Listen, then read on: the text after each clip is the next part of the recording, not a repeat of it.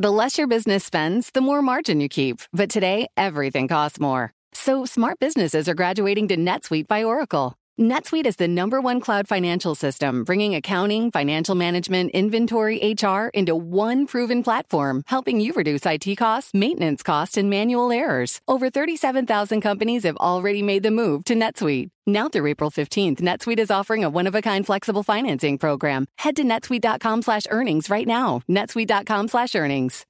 As a professional welder, Shayna Ford uses Forge FX to practice over and over, which helps her improve her skills. The more muscle memory that you have, the smoother your weld is. Learn more at meta.com slash metaverse impact.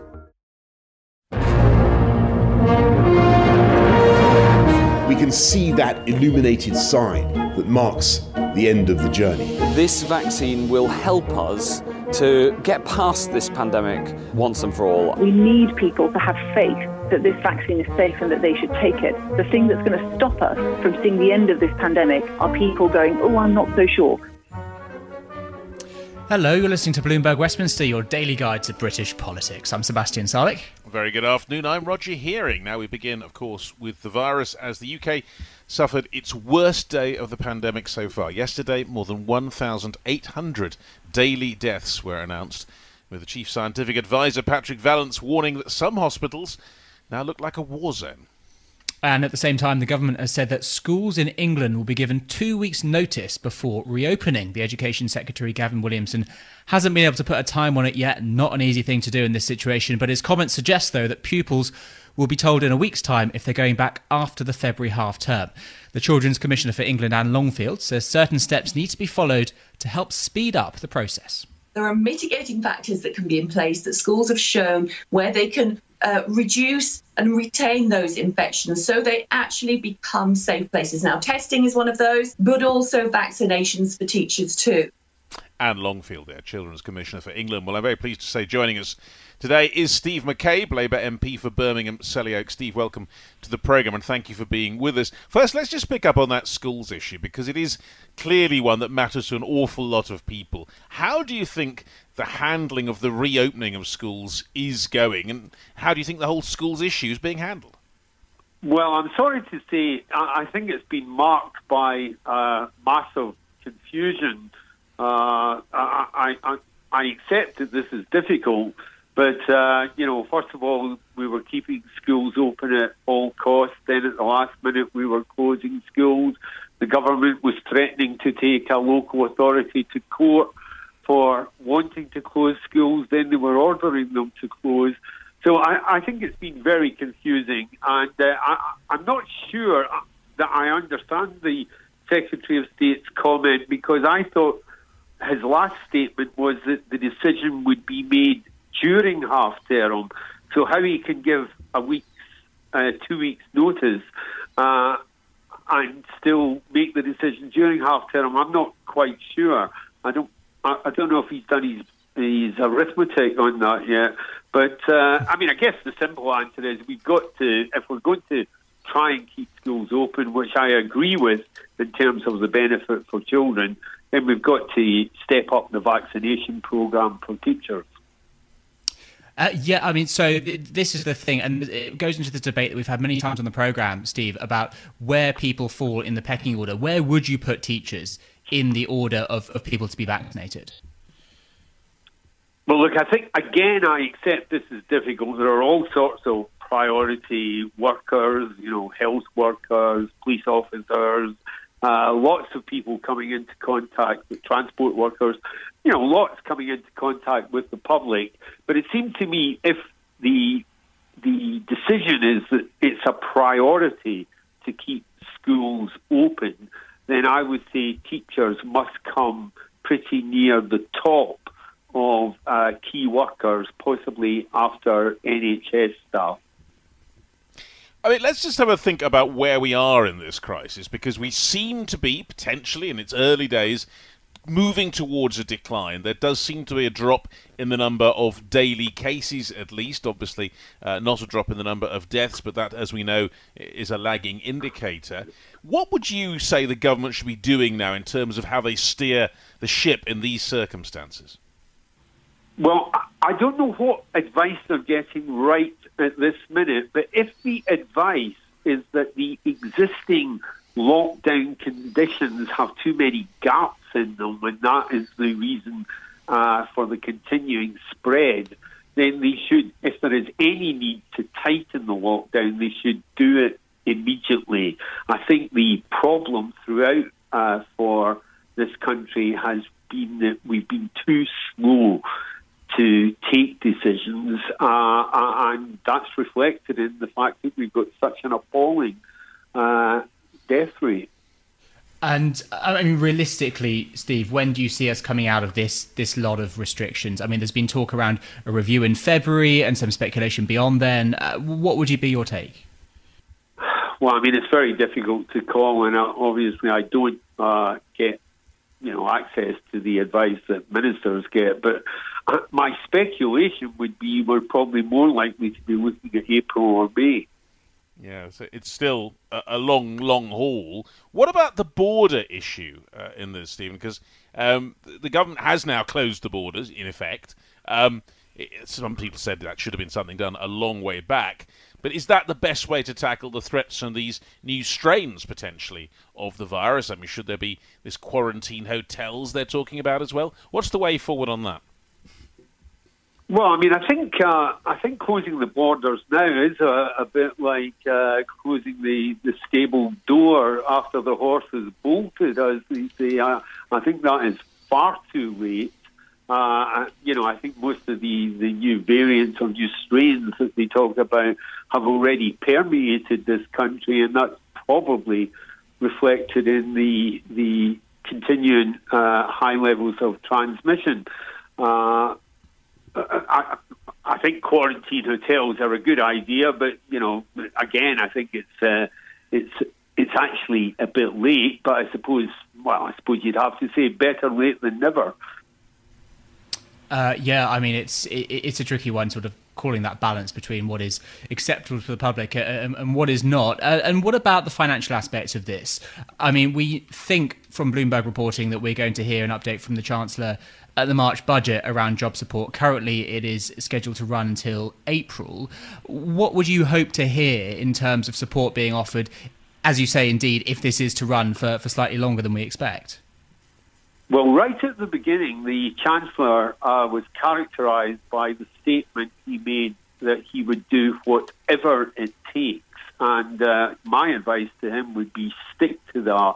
Uh, you know, once this is over, we're going to need all those small businesses. We're going to need uh, uh, that hospitality sector. Uh, all of those things that are not able to operate, all of those things that are closed down at present, if he doesn't protect those people, if he doesn't protect their businesses, then they won't be there uh, when we come out of this. And there, as a consequence, the recovery will take much, much longer. Steve, I wanted to focus in on, on your constituency in Selly because you know it's good to get a sense of how a particular part of the country is dealing with this. I mean, first of all, just give us a sense, for example, of how the vaccination program is going there. Uh, is it going through as fast as it should? Are is every area being covered in the same sort of way? Is there equality? Uh, no, I think the, the short answer is it's lumpy. Uh, I mean, there has been uh, uh some great progress. Uh, uh, big uh, vaccination centres opening up. Uh, the issue seems to be twofold. Uh, one, there is a problem with supply, and that means that there, you know, there are places where they could deliver more vaccinations if they actually had the vaccine.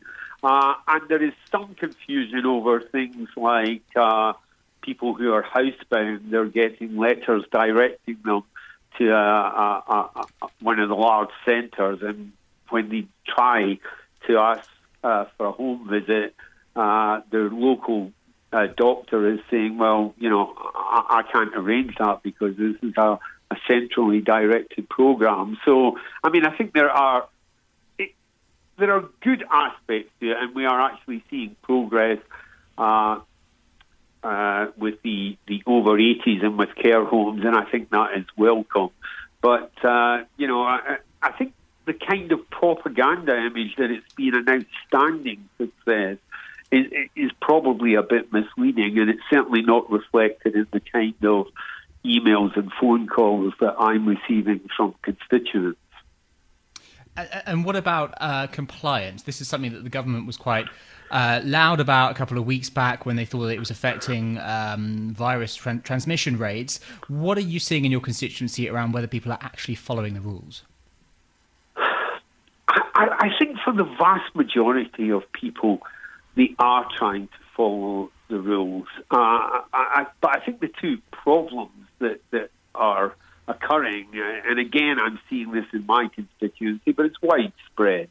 Um, I, I think one is people are suffering a bit from lockdown fatigue, uh, and it, you know it just gets harder for some people to maintain it. And also, the rules have changed so many times and back and forwards, there are probably some people who genuinely aren't entirely sure what the rules are anymore, including occasionally uh, government ministers, as we notice when they're interviewed.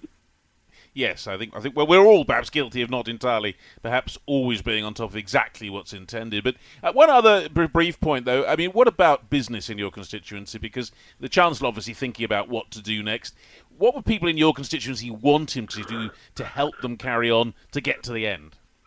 Well, I think for the businesses that can't operate at all, so things like uh, service uh, business, and I'm thinking about things like uh, hairdressers, uh, people like that, uh, the whole hospitality sector, pubs, club, clubs, cafes, restaurants, and of course, uh, large numbers of people who are self-employed uh, I think what they need is financial support to to keep them afloat. Uh, mm. Otherwise, as I say, I, you know, there is. Uh, I, I, saw some figures uh, recently that suggested like something like seventy five percent of the hospitality sector yeah. Uh, across Birmingham and the West Midlands could be entirely wiped out. Success is more than a destination; it's a path you take one step at a time. It's dedication, it's fortitude, and it's the work, passion, and grit inside of us that comes before all recognition. That's what Stifel has been doing for over 130 years, and it's why Stifel is one of the fastest growing wealth management firms in the country. And Stifel goes beyond traditional wealth management to offer you a full suite of banking services, direct access to one of the industry's largest equity research franchises, and a leading middle market investment bank. Quietly, yet strategically, Stifel has built a company and culture unlike any firm on Wall Street. Because success is the drive it takes to keep pushing. It's the passion to keep investing. It's the best of each of us made better by the best in all of us. And that is where success meets success. Find a financial advisor at stifel.com. That's S T I F E L.com. Stifel, Nicolaus and Company Incorporated, member SIPC and NYSE. Let's have a look at what else is making news in the world of politics. We start with the weather. Storm Christoph has dumped heavy rain across the UK, triggering dangerously high river levels in some areas. There are five severe warnings in northwest England and North Wales, meaning there's a risk to life, and homes have been evacuated. There are also more than 230 flood warnings across Britain. Boris Johnson has said the government is totally prepared for the dual crises of flooding and the pandemic, and that COVID secure facilities are available for any people forced to evacuate as a result of the weather. But Roger, cast your mind back to the very, very early days of the Johnson administration. And this was one of the first crises that Boris Johnson had to deal with. Of course, the pandemic came along. We forgot all about it, but he has had an experience of, of dealing with flooding once already. It, it does seem like uh, everything is being thrown at us. It has to be said, and uh, those people stuck in, uh, you know, kind of leaving to leave their home is pretty dreadful. And how on hmm. earth do you still maintain social distancing? Anyway, yeah. uh, let's turn to the economic fallout from the pandemic.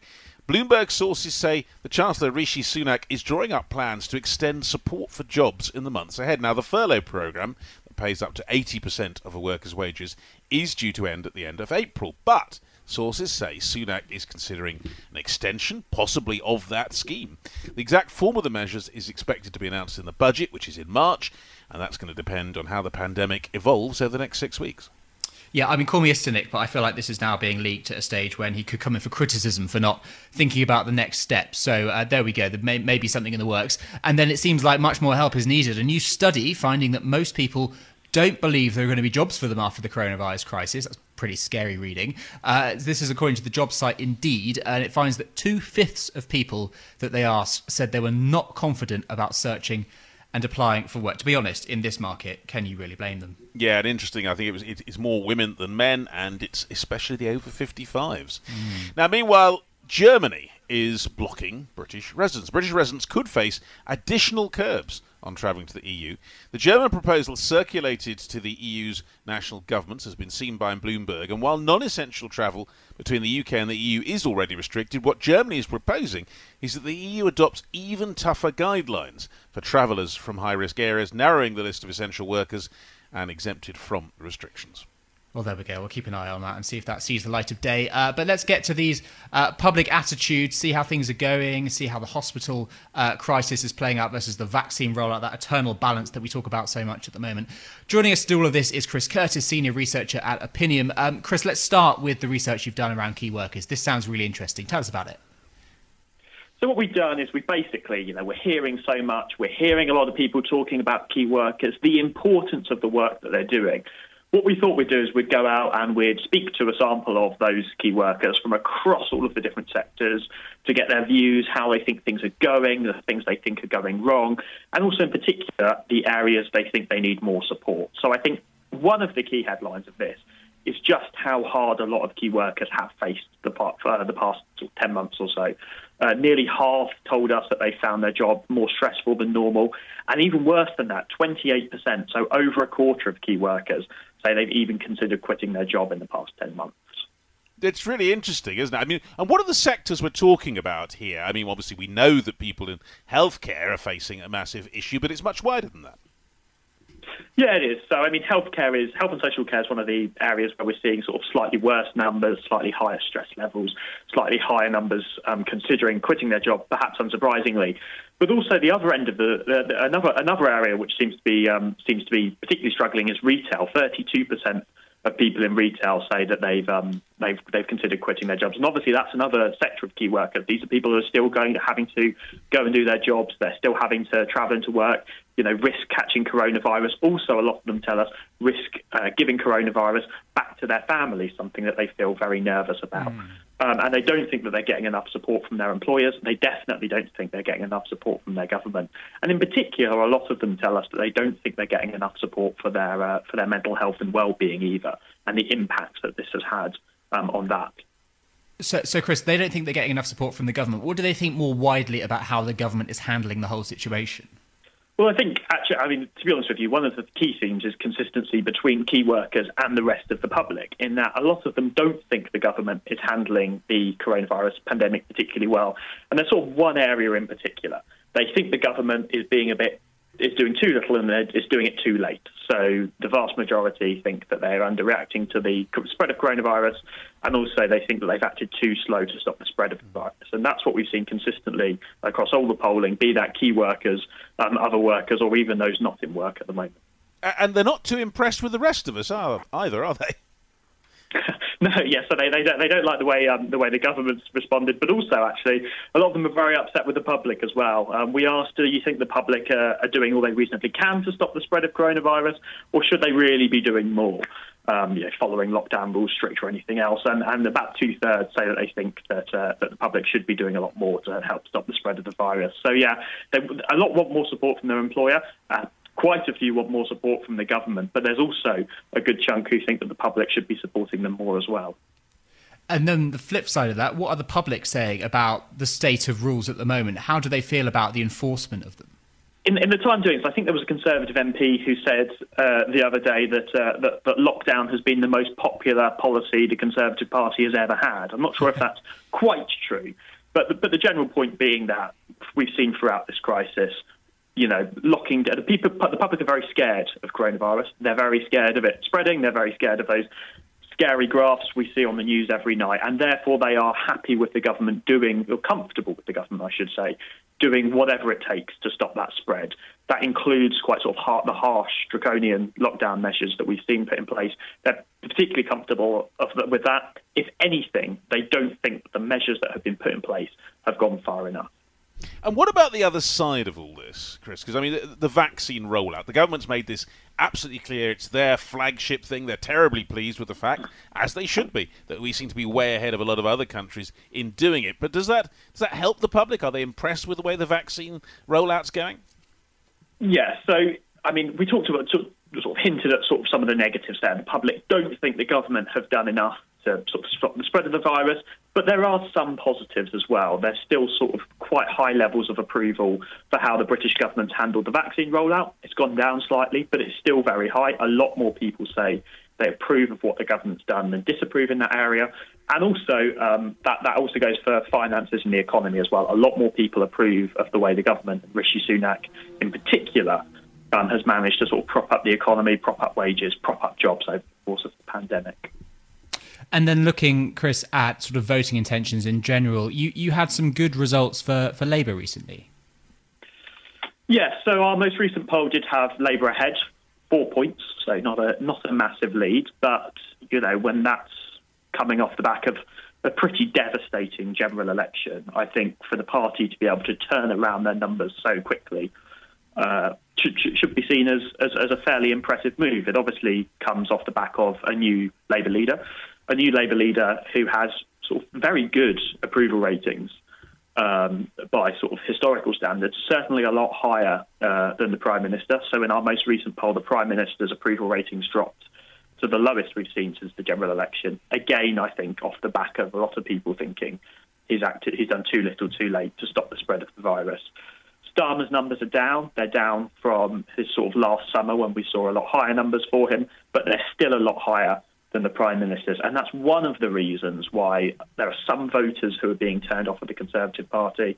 And, and, and we're starting to see slightly, slightly, in some cases, yeah, basically this neck and neck picture, but some leads for the Labour Party in the polls. Yeah, and I mean, it, it's interesting. What about the other smaller parties in all this? Because uh, you, a lot of people are saying we're actually rather back to an interesting situation, probably not seen since the 1950s, where the other parties really don't matter. It is a two party world. No, I mean it's it's it's it's really bizarre to be honest. I mean, last year we saw what was basically uh, for for a couple of months at least what what I think actually the closest we've ever seen to the two party system in the UK dying. In in the European elections, I think what the Labour Party came third, the Conservative Party came fifth in a national election. Um, in some of the opinion polls following that, the Conservatives and Labour Party were in third and fourth place behind the Liberal Democrats and the Brexit Party. That's never happened in the history of my industry. But since then, we've basically reverted back to a two party system again. You know, the two main parties between them are getting sort of over 80%, in some polls, nearly 90% of the national vote share, which is, you know, in, in, incredibly high. And I think it does show the strength of the two parties. Um, and it also shows the fact that, you know, unlike earlier on in 20, uh, 20 2019.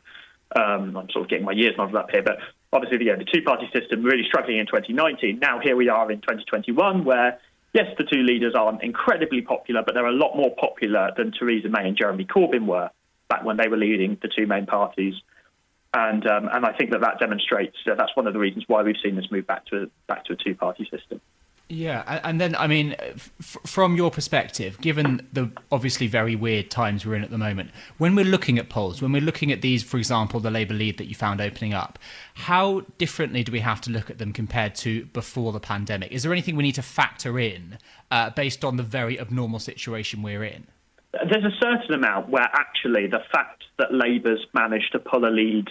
Uh, when the pandemic's going on, is kind of even more impressive um, when you look around a lot of the rest of the world, what you've seen is actually the popularity of governments increasing, whether that's in Australia or New Zealand or uh, France or Germany to a certain extent. You know, the, the popularity of the, the, the, government and the leader of the, the, current government has gone up, and opposition parties have often struggled to be part of the debate. Yeah. We've seen that to a certain extent here in the UK as well, with the First Minister in Scotland becoming incredibly popular, also the First Minister in Wales yeah. sort of having fairly good numbers. So that, that, that, that's quite successful, and I think that that shows yes. that actually the Conservatives had had quite a bad run of it, and that's one of the reasons they've fallen behind in the polls. Bloomberg Westminster. Listen weekdays at noon on DAB Digital Radio in London. Hi, everyone. I'm Paul Anka. And I'm Skip Bronson. And what happens when two old friends take their decades of experience in the business and entertainment worlds and sit down with our buddies? You get Our Way, a brand new show from iHeart Podcast where we chop it up with our pals about everything under the sun. This is our podcast, and we're going to do it our way. Listen to Our Way on the iHeartRadio app, Apple Podcasts, or wherever you get your podcasts.